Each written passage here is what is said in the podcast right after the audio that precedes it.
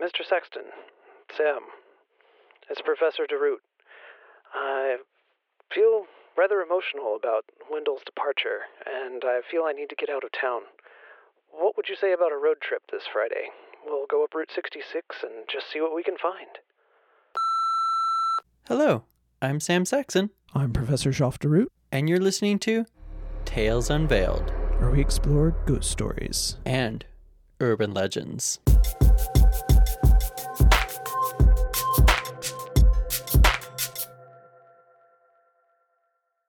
Episode is brought to you by books. After all, books are the most dangerous weapon in the universe, or so I learned from a TV series. You know who has written some books? Why, both of our hosts, Jeff Provine and Dennis Spielman. Jeff has written and co authored several books about Oklahoma's ghost stories, while Dennis Spielman has written sci fi and urban fantasy novels. Go and buy one of their books after you listen to this podcast.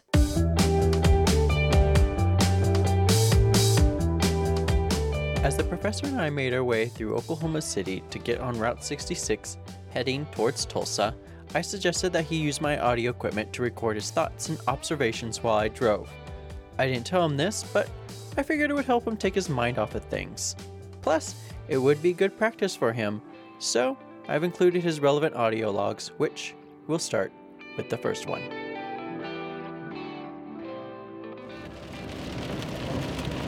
Professor's Log 1. We have just entered Route 66. It was a dark and stormy day, almost as if there were forces against us, wanting uh, to keep these stories of Oklahoma silent. Sam is driving, just navigating well through this thunderstorm.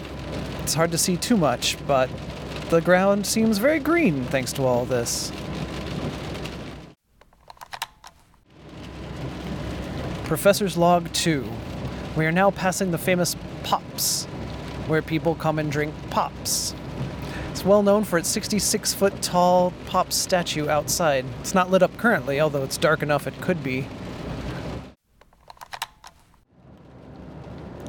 Professor's Log 3. We've stopped at the Round Barn in Arcadia. This famous Route 66 icon has been here since before there was Route 66.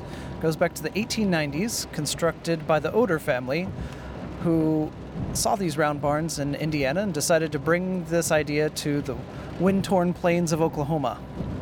The gentleman there said that despite its history, it had no real ghost stories. He did mention someone who said that a phantom figure would be seen walking around outside from time to time, uh, with no one actually being there. However, doing further research, it is believed that the round barns began with the Shakers in the 1820s, who built round things so that there were no corners for spirits to hide in. I guess that's a good way to keep the ghosts out. Professor's Log Supplemental. We've been seeing a lot of sandstone through this area, which of course is geologically sound as we get closer to the eastern part of the state, which is riddled with sandstone. We see buildings of it, and we just passed a ranch that had several sandstone blocks stuck far up into the air. According to mineralogy, sandstone is said to be a cheerful stone. Uh, it's created by wind and water, and thus leeches that creativity off uh, for the rest of its existence. Buildings built of sandstone are said to be very happy, creative spaces. It does seem cheerful despite the rain. Professor's log. Whoa. Professor's log. A little bit. There you go. Professor's Log 5. We've come to the Threatt Family gas station. The Threatt family homesteaded in 1889 after this area was opened to settlements. Like many settlers in central Oklahoma, especially in this northern part of what became the Oklahoma District, they were African American liberated slaves. The, the community here grew up with uh, slaves liberated from the five civilized tribes as well as the South. The community was set on the outskirts of white communities. When Route 66 came by, it was noted that African American travelers had very few places to stop, and children would often ask, Why do we need to pack so much food and water and toilet paper? But there are several oases that were established, uh, such as the Threatt Family gas station. They had prospered, worked hard farming, as well as opening up a sandstone quarry, and in 1915 built this gas station here. The building is fairly dilapidated, it's closed down, closed to the public, uh, very dark inside. but still has that sandstone quality of something's cheerful about it. There's a lot of promise here. I can only imagine the stories that are hiding inside. Professor's Log 6. We've stopped at Wellston, Oklahoma at the Butcher's Barbecue Pit. It's quite good. Uh, very sweet, very Kansas City. Uh, if you don't like sweet barbecue, then what's wrong with you in the first place? But this is not the place for you. We've asked several locals at the barbecue place as well as Bev's travel center, and no one seems to have any ghost stories. Once again, we've passed several abandoned buildings built all out of this sandstone. It must have a very calming energy, allowing this place to be free of many haunts. Professor's Log 7. We've stopped at the Warwick, Oklahoma Seaba Station Motorcycle Museum. It is packed with motorcycles, many of them international. I will need to read up more on Matchless and Triumph. There are very few American motorcycles here, a few Harley Davidsons, just one Indian that I could see. Museums are notorious for having spiritual activity with things attached to the items they've collected, but the manager here says he's never heard anything. I guess these items are clean. Professor's Log 9. We just passed a herd of albino deer. Not necessarily supernatural, but still quite weird. We got an interesting lead from some people who may be doing paranormal investigations in the town, but the museum itself was just history. As I say just, it was packed. We were filled with an entire room dedicated to the military history of Chandler, as well as a room dedicated to the famous cinematographer, Mr. Kelly, here in Chandler. We're going to check downtown now and see what we can find.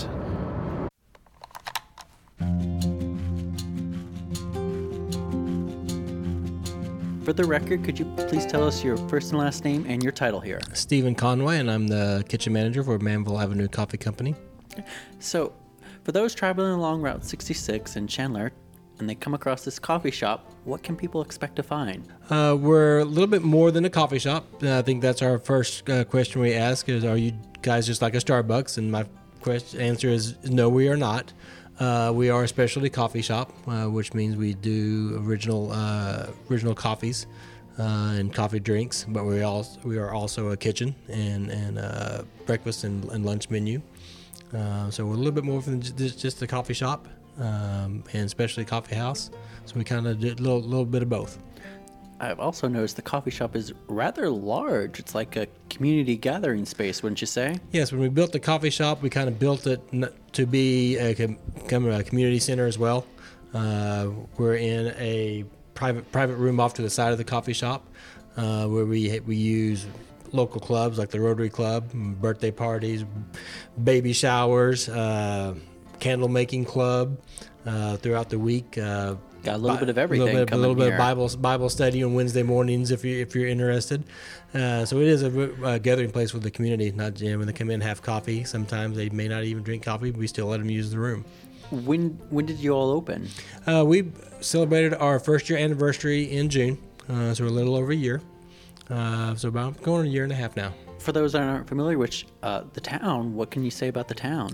Uh, Chandler is uh, county seat of Lincoln County, uh, central middle, right between Oklahoma City and Tulsa on the on the Turner Turnpike in Route 66.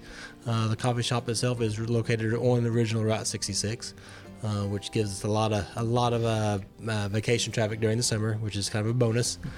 Uh, Chandler was. Uh, incorporated and and kind of a fun fact about, about Chandler it was not a part of the uh, original land run in Oklahoma it was one of the two towns that had its own land run the town had its own land run uh, uh, before statehood and then of course became uh, part of the, the Oklahoma uh, but, but Chandler itself is a little over 100 years old. Uh, very, very unique town. Uh, if, you- if you've been here, we're very well known for our uh, baseball camp, Chandler Baseball Camp, that's operated for years in Chandler.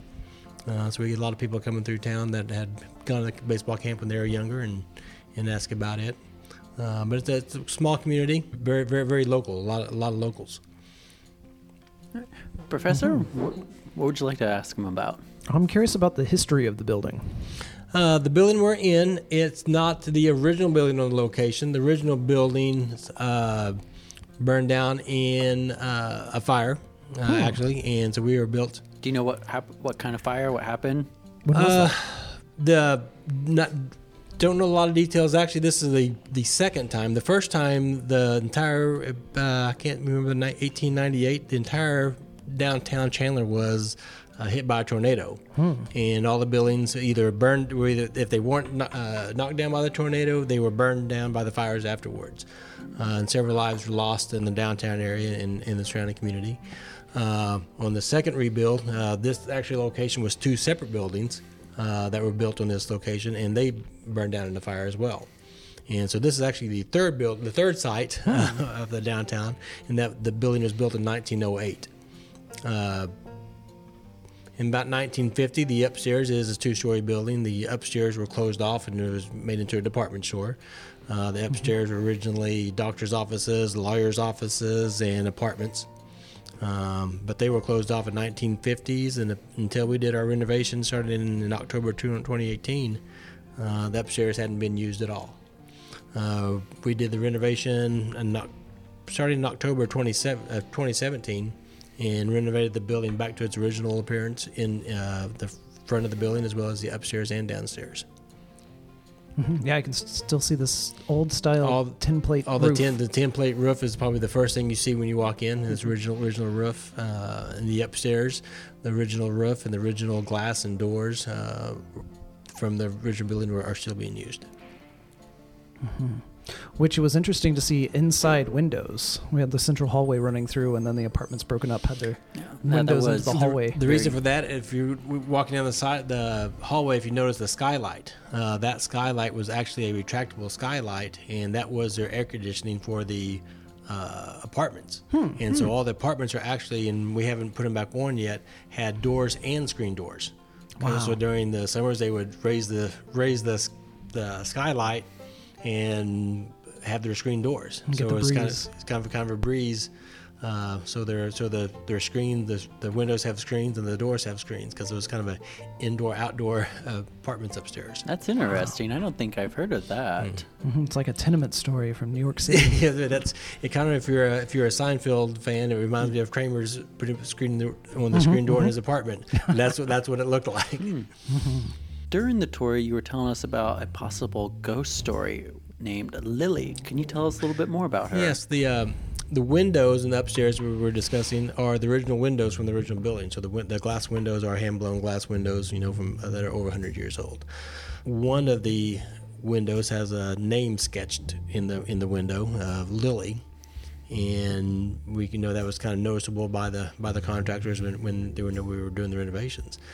Um, during the renovation, some of our people that have uh, contractors that are working upstairs, they they have asked several questions about is anything going on upstairs that they need to know about. They had they had had uh, their their own. Uh, their their own stories, uh, things while they were working being knocked over or or pushed over as they were working, or, or things have been moved, and we kind of and even downstairs we haven't had any we hadn't had any anything downstairs happen, but we know we hear sounds upstairs or someone walking or something being dropped upstairs, and so we've always just kind of chalked that up to being Lily, Lily's upstairs again, especially being in both uh, two of the offices upstairs would be used as doctors' offices, uh, when it- you know, uh, back in the original building. So that's kind of been that's kind of been we just have named named our presence up there Lily, and anything that happens we just kind of chalk that up to Lily's being being upstairs. with an interesting spelling L I L L Y. Right, and that's a, and one of the one of the stories I shared earlier. We had a uh, one day the phone kept ringing and and when you'd answer it, nobody would be there, and one of the girls she slammed the phone down and she goes, "I can't that that can't be right," and she says, "Look at the caller ID." And the name of the caller ID was Lily, and it was spelled that L I L L Y, which is a very unusual spelling. And in, in the last name, I can't remember the last name, but we looked it up and couldn't find anybody with that last name in the area. You know, back into the just kind of doing a quick search. Yeah, so that having that name come up on the then when you entered the phone, nobody was there, and so uh, that was you know Lily playing playing tricks on us that day with the with the with the telephone lines. Hmm, might be something to check out in county death certificates. Right. How many times has that happened? For the telephones, just that one day, and it hasn't happened. You know, after that, it hasn't happened again.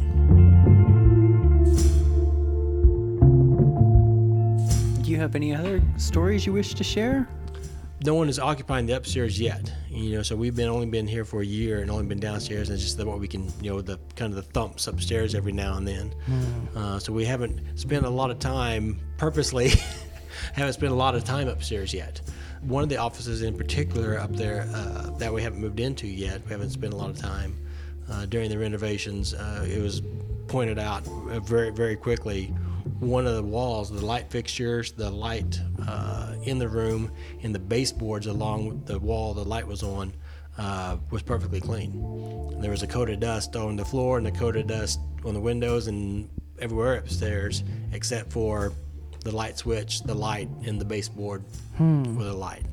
You know, so we, and that's where we say, well, at least Lily's clean. Uh, you know, so whoever gets that offices, they they they have a built-in built-in maid. That's a good way of looking at it. All right. Well, thank you for your time. Okay, you're welcome. Did you have anything else to add? Do you have any stories about any other buildings downtown? Uh, again, this the the six block area that we're in right now was destroyed by a tornado. And again, you know, I think its the count was 28 lives were uh, were lost either through the tornado or through the fires that that happened. I've had a sister that worked in one of the other buildings located at the end of the block. Um, it was actually uh, one of the town, the Kentucky Liquor House, one of the town saloons. Actually, that, that this at one time there were six six saloons in the on, on this block. Wow. Uh, two of them named Kentucky Liquor House. Uh, and she worked in the building, and it was a shoe store. And more than once, she had commented when she would stock shoes and leave the the storeroom, she'd hear it, and all the shoes would be on the floor. Someone would, uh, had knocked all the, the shoes off the off the stacks, and she'd hear people laughing at her, and she'd say people were singing. She could hear people singing or people laughing. Wow. And she, she'd turn the lights on, or she'd go back to her room. The lights were, were on, and she would just lock up and leave for the day. She didn't. She didn't. she didn't like to stay around to ask ask questions or, or see who who was there. But she had several instances again in the same block area that uh, that, that was destroyed by the tornado. Right. Which so much violent activity in the past is certainly going to leave things behind. Yes, definitely. And the H and S Theater. There's a theater in town uh, that was originally a vaudeville uh, theater, and it's now being operated in, in, as a screen. Uh, but it was a uh, a movie house, and it has the, you know, all the original original stage and original dressing rooms behind it. Uh, And it's a little over 100 year old theater. And uh, growing up, a friend of mine had worked in worked there, had gone back there, and he said the same thing. There's just always doors open, doors closed, things moved, and, and so if you get a chance to stop by, see the see the owners of the H and S Theater, it'd be a nice be a nice tour to see. Oh, wow. Spirits love the theater. Love the theater.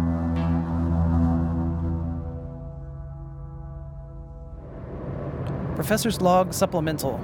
We stopped at the newspaper office, which gave us numerous leads on other towns in Oklahoma.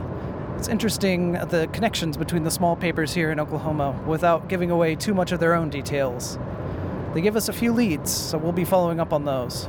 Meanwhile, it's back to the pavement, seeing what we can find. Professor's Log Supplemental. Renovation certainly does stir up things, even within these sandstone buildings.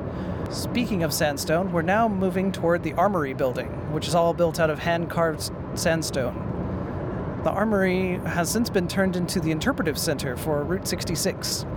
We're going to see what we can find in there.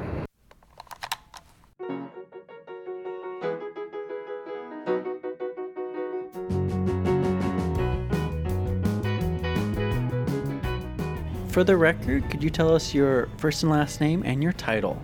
Susan Pordos is executive director. All right, thank you for taking the time to meet with us, Susan. Thank you. I thought it would be a good idea to stop at the Route 66 Interpretive Center to learn a little bit about the history for context for our listeners. So, for those, uh, Route 66 is pretty famous. So, what, what makes it so famous? What makes it so special? Well, it was the first highway that was built in the in the United States, going from east to west to connect the states. And there's eight states. It starts in Chicago, Illinois, mm-hmm. and it and the end of it is in Santa Monica, California. What are some famous attractions on Route 66? Or some of your personal favorites do you have? Well, in Oklahoma, we have the blue whale that's in Catoosa. That's one of the most popular icons in mm-hmm. Route 66. And there's several museums. There's the Route 66 Museum in Clinton. There's so many places to stop, and a lot of the visitors that we get uh, they'll say that it's not just traveling, but it's who you meet along the way. And of course, in Oklahoma, we have the Round Barn in Arcadia, and we also have Pops with the big pop bottle that lights up at night and has they have over I believe 800 different types of pop now. Yeah, 800 is quite. That would It's take. a lot of flavors. That would take a. If you were trying every soda every day, it'd take you a couple of years Yeah, to try through and a half every. years. Yeah. So tell us a little bit about more about the place we're in right now. Well, this is the home of the National Guard Armory that was um, started in. It was built in 1937, and it's a WPA project. And all the bricks are handmade, and they're made of sandstone. And each brick's about 20 inches thick. And all the rock was hauled in by mule from a rock quarry just south of Chandler and uh, there's a chipping tool on the wall as you walk in that shows it's called an antique stone crandall and it's what they use to chip the stone to make it give it texture and so they used this building for the guard until 1972 and then they closed it down and built a newer facility over by the turnpike entrance. And this one sat empty for several years and they had used it for storage and it came into really bad disrepair. So in 1998 there was a group called the old armory restores committee and they decided to renovate and it took them about 10 years and we had grant funding and matching funds and we opened in 2007 and we're considered an entity of the city of chandler So when people come to this museum, what can they expect to learn and find? We have an audio video museum that has short films on Route 66. There's six different stations, and the films are two to five minutes long. And then we have a 20 minute documentary film called Dick Besser's Route 66 Adventure. And it's a story about a man that went on Route 66 in 1959 with a couple of his college buddies. Then he went back again about 40 years later in his red Corvette, and it tells the difference between then and now Wow. and that's really popular. But we have several international visitors. They'll take off two or three weeks just to tour Route 66, and several in the United States and several in Oklahoma. Professor, would you like to take it away?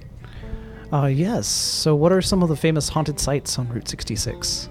Well, apparently we have a ghost here, and his name's Bruce. He's a friendly ghost, but there are several women that work here that have said that they have heard something or something happened that they, you know, they heard footsteps, different things that have gone on. Hmm. Footsteps, standard sounds, poltergeist. Do you know where the name Bruce comes from? I don't know. Someone hmm. made it up. or it's his name. Could be. Sometimes it helps just to give things a name, too. Mm-hmm, mm-hmm. Before we go, is there anything else you want to share with us? We um, there's a lot of history that that's really it's neat that we were able to renovate the place. And we rent out our it's a former drill hall but now it's an event hall that we rent out for weddings and receptions and banquets. It's about 8000 square feet and we have seating for up to about 325 people. So it's a really good venue for and reasonably priced compared to a lot of other facilities. It should give Bruce plenty to do. Mm-hmm. All right, well, thank you for your time, Susan. We appreciate it. well of course thank you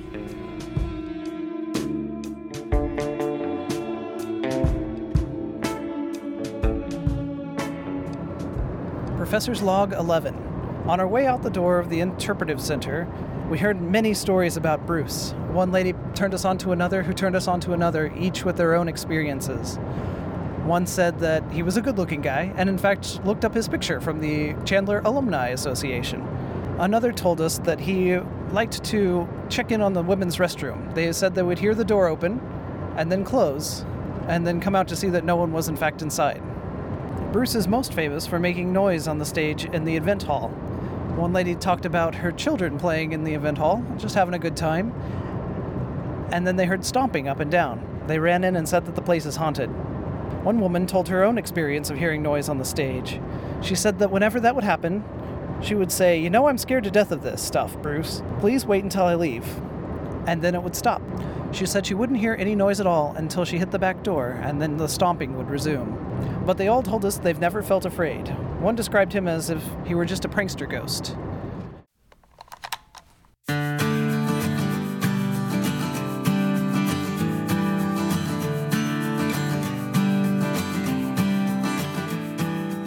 For the record, could you please tell us your name and your title? Well, my name's Jerry McClanahan, and as far as title, I guess you'd say I'm a Route 66 artist, historian, mapper, photographer, stuff like that.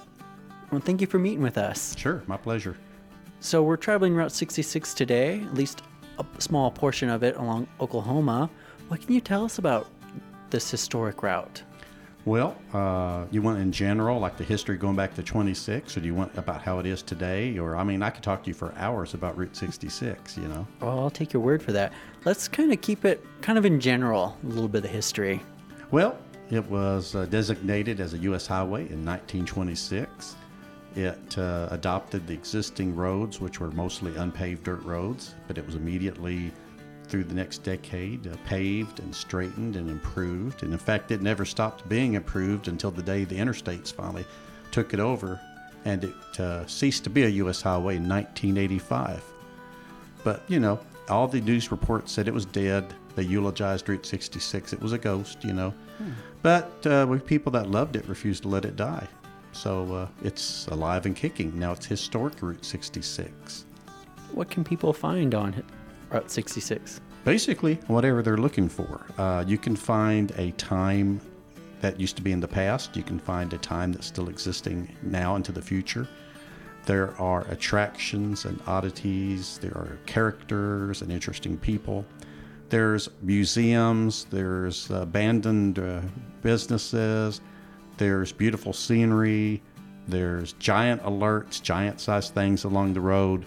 Just it's scenery, history, personalities. It's America. So, what are some of your personal favorite attractions on the route in Oklahoma? Well, in Oklahoma, I'd definitely say the Blue Whale in Catoosa. I'd say the Round Barn in Arcadia. I would say the actual 1933 concrete highway and its beautiful bridges from uh, El Reno to Hinton, Oklahoma. And uh, there's just so much in Oklahoma. There's so much goodness. There's so many neat little towns and so many. The uh, giant totem poles near Foyil, Oklahoma. What would you like people to know about Route 66 that they just may not realize? It's not dead, and you can drive at least 85% of it across the country. And uh, it's safe, you can find it easy, it's full of friendly people, and it's fascinating. What are some of the big urban legends about Route 66? Okay, uh, they, the people have claimed it was the first road across the country, and it was not. It was first one paved, and it was not. There's just things like that where a reporter will naturally try to make his story seem more important, so it kind of gets embellished. Uh, there's legends like here in Oklahoma about the counterfeit gas station near Luther, to where they were caught making uh, $10 counterfeit plates in the uh, back of it. And there's a little doubt about that because uh, a researcher could not find any newspaper reports back from the era about them being caught or convicted. Uh, there is, uh, like, Ernest Hemingway supposedly wrote Old Man in the Sea at this uh, motel in Cubero, New Mexico, and he did not. Uh, Clark Gable supposedly had his honeymoon at this uh, motel in Oatman, Arizona, and he probably did not, you know. But the story's so good that it's it's tough to put a kibosh on them. Now, close to Oklahoma, in fact, I guess Lee is, I guess it includes Oklahoma for sure. Uh, the Tri-State Spook Light, which is uh, reached from the area of uh, Baxter Springs, Galena, Joplin. It's an area near the uh, boundaries of the three states there, where people have reported seeing since Indian times these spook lights you go out to this scary little dirt road and you look in one direction and supposedly the light comes up. Uh, I, I, I had a uh, friend take me out there. Dean Walker's Crazy Legs. He turns his feet around backwards, and he's one of the inspirations for Tow Mater, driving backwards. And he, he's a character. He took us out there, and it's night, and there's other people watching. You look way down at the end of the road, and there is a little light. It does seem to hover, but you know it's it's so far away. But he claimed it got on the hood of his car and stuff like that, and that's some of the stories. Hmm. It's possibly just headlights on nearby Route 66 being refracted by the you know the heat of the day after the sun goes down, but they do claim the Indians saw that. So who knows? It has some historical significance before cars. That's right. That's right. Of course, there is a lot of mining, a lot of minerals in that area. Maybe there's some kind of electric effect. Pep, uh, cr- crystals get compressed and give off uh, electricity. Who knows? There's the old swamp gas Swamp theory. gas. I was going to mention swamp gas. yeah, yeah. Well, that's usually UFOs. Yes. But it would be weird to have a constant light from any of those sources. yeah, yeah. But well, in my book, I say uh, paranormal or para headlights. You decide. Because you know the stories are something more important than the reality. Plus, it's just fun to check out too. Sure. Well, yeah, if you drive one way there, you go by Devil's Promenade. Uh, we started in the town of uh, Picher, which is abandoned because uh, it's like three strikes and you're out. They have the underground lead and zinc mines, which are collapsing. They have the uh, toxic uh, waste from the uh, mine pilings that has contaminated the land with lead. And then a huge tornado hit the town and wiped out most of it. So you're in this dead community, and then we were in the twilight going past Devil's Promenade, which is along this river, and then we go to the spook light. So, yeah, you could get yourself in quite a frame of mind there. Yeah, that would certainly get you into a frame of mind. Hmm, Sorry, Sounds what's good. that noise? What's that noise? Um.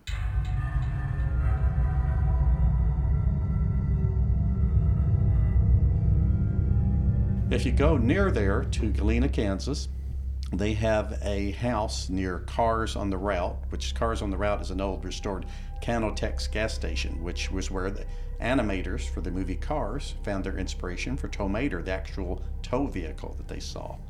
And across the street is an old, supposedly bordello. And they call it the murder bordello because supposedly some murders happened there. But then there's controversy over that. So it's something like, it's an interesting story. I don't want to dig too deep, you know.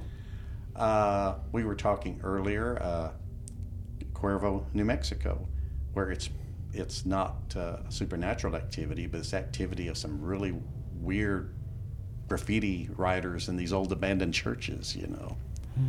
Uh, of course, uh, 66 goes through many historic cities and areas. You have Indian legends. Okay, Two Guns, Arizona, is out near Winslow, and there was an underground. Well, I was going to say underground cave. I think most caves are underground, but anyway, uh, supposedly some uh, Apache Indians came in from the south into the Navajo and Hopi area, and were raiding. They were hiding in this cave, trapped and burned alive down there back in the old times.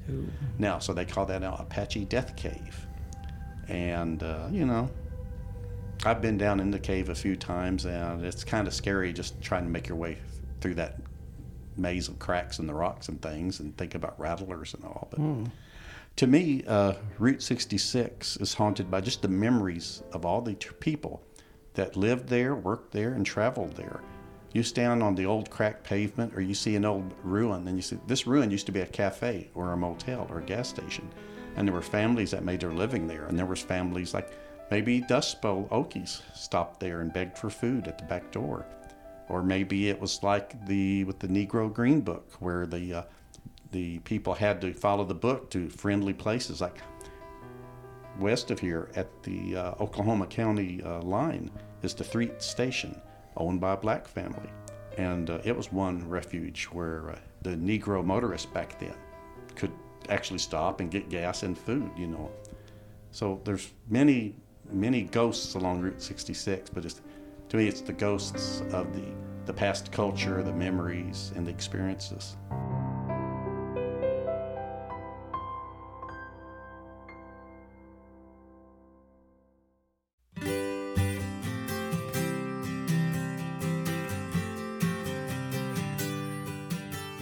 Before we left for our Route 66 trip with no scheduled interviews, I was worried that we wouldn't find any stories and that the professor might drift into depression.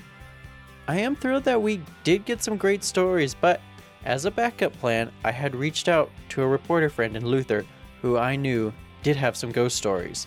She wasn't able to meet with us in the morning when we first passed through Luther, but she was able to talk to us in the evening as we made our way home.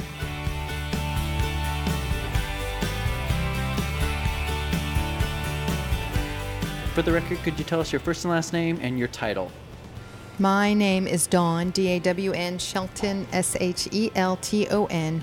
I'm the publisher of the Luther Register. and a coffee server here at this restaurant. Dawn, thank you for having us out here in Luther today. You're welcome.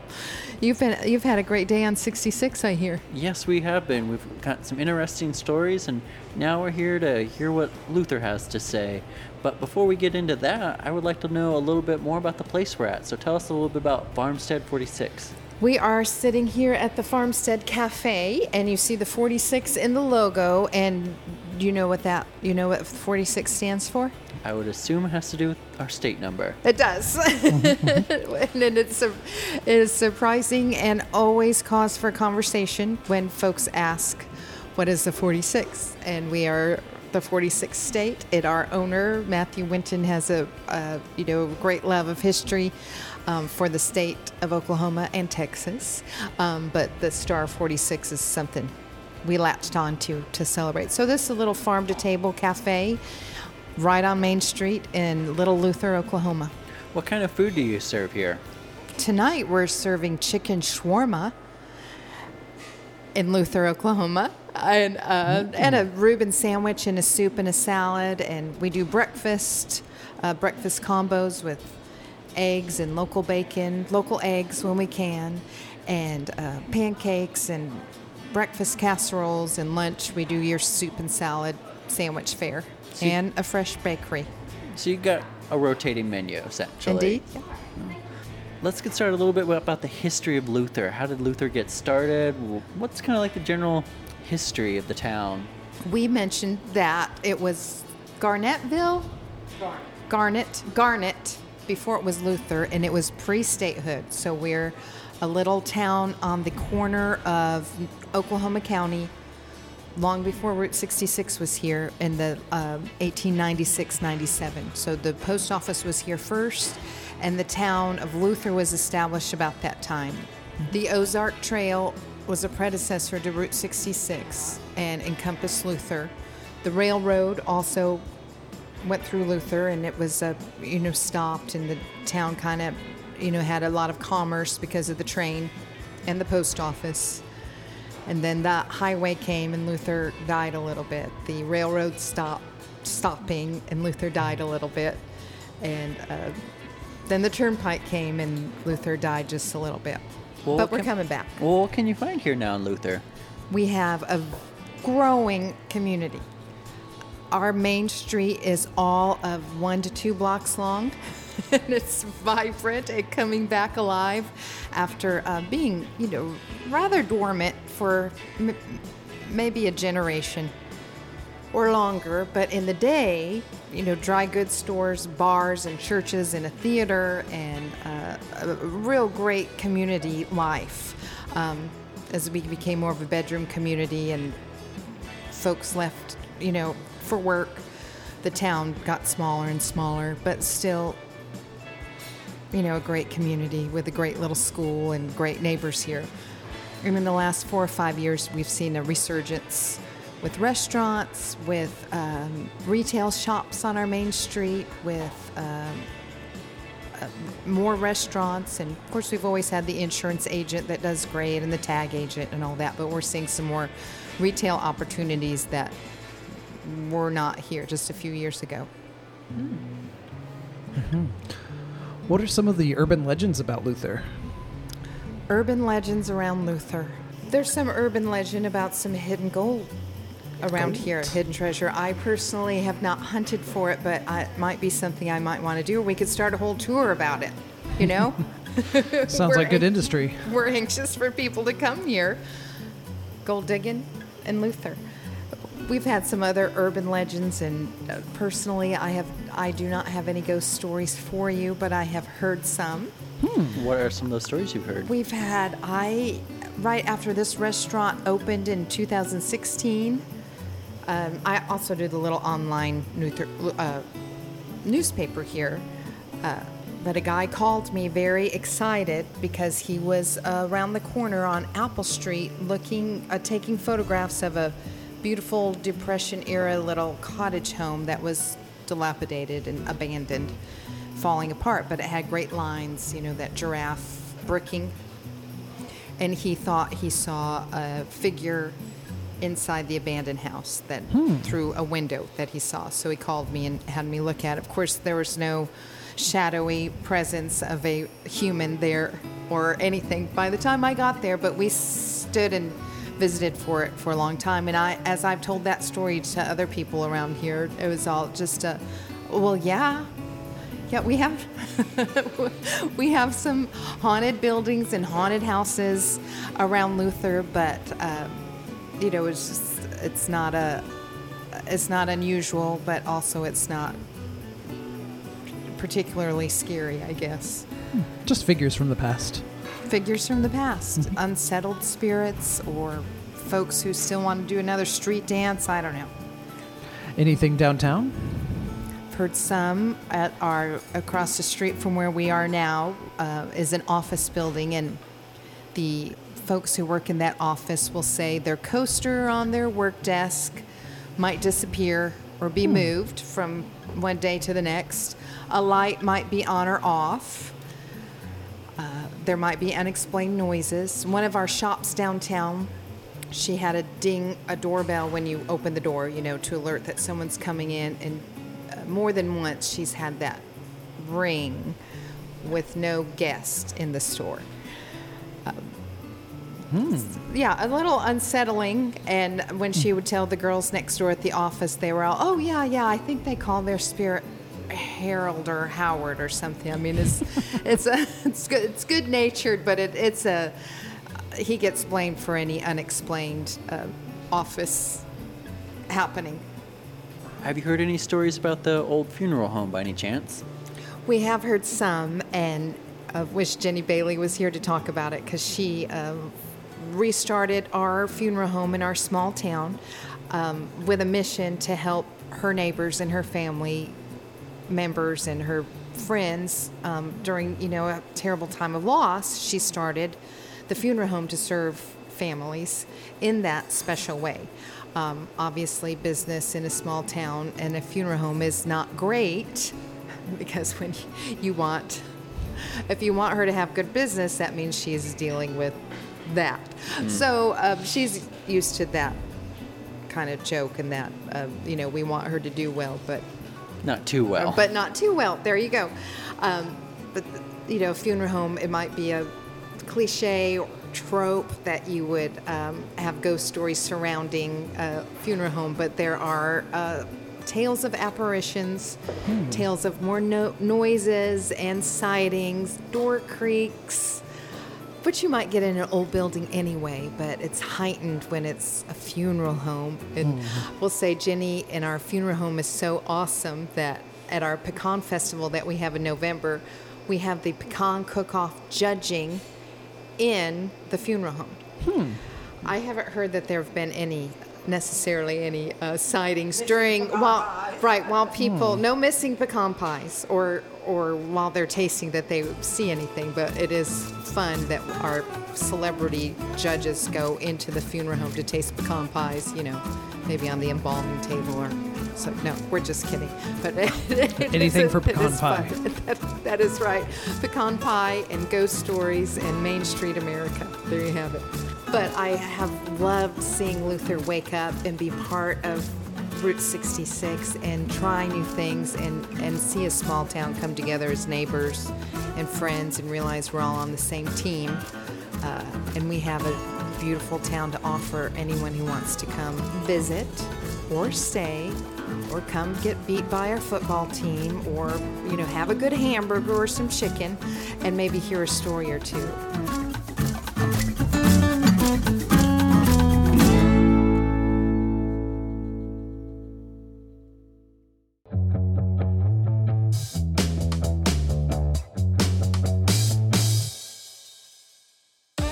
the sun was starting to set on our way back home, I could tell the professor was in much better spirits than when we started.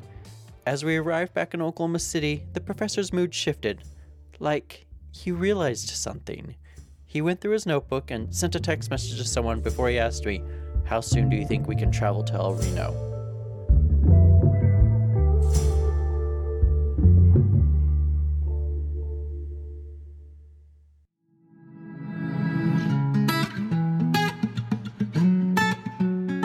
Is a production of the Show Starts Now Studios and is produced by Dennis Spielman. The voice of Sam Saxton is Dennis Spielman. The voice of Professor Jeff DeRoot is Jeff Provine. We would like to thank our guests for sharing their stories with us Stephen Conway, Susan Portos, Jerry McClanahan, and Dawn Shelton. To support this podcast and get bonus content, visit talesunveiled.com. This episode's advice comes from Earl Ozen. Some beautiful paths can't be discovered without getting lost.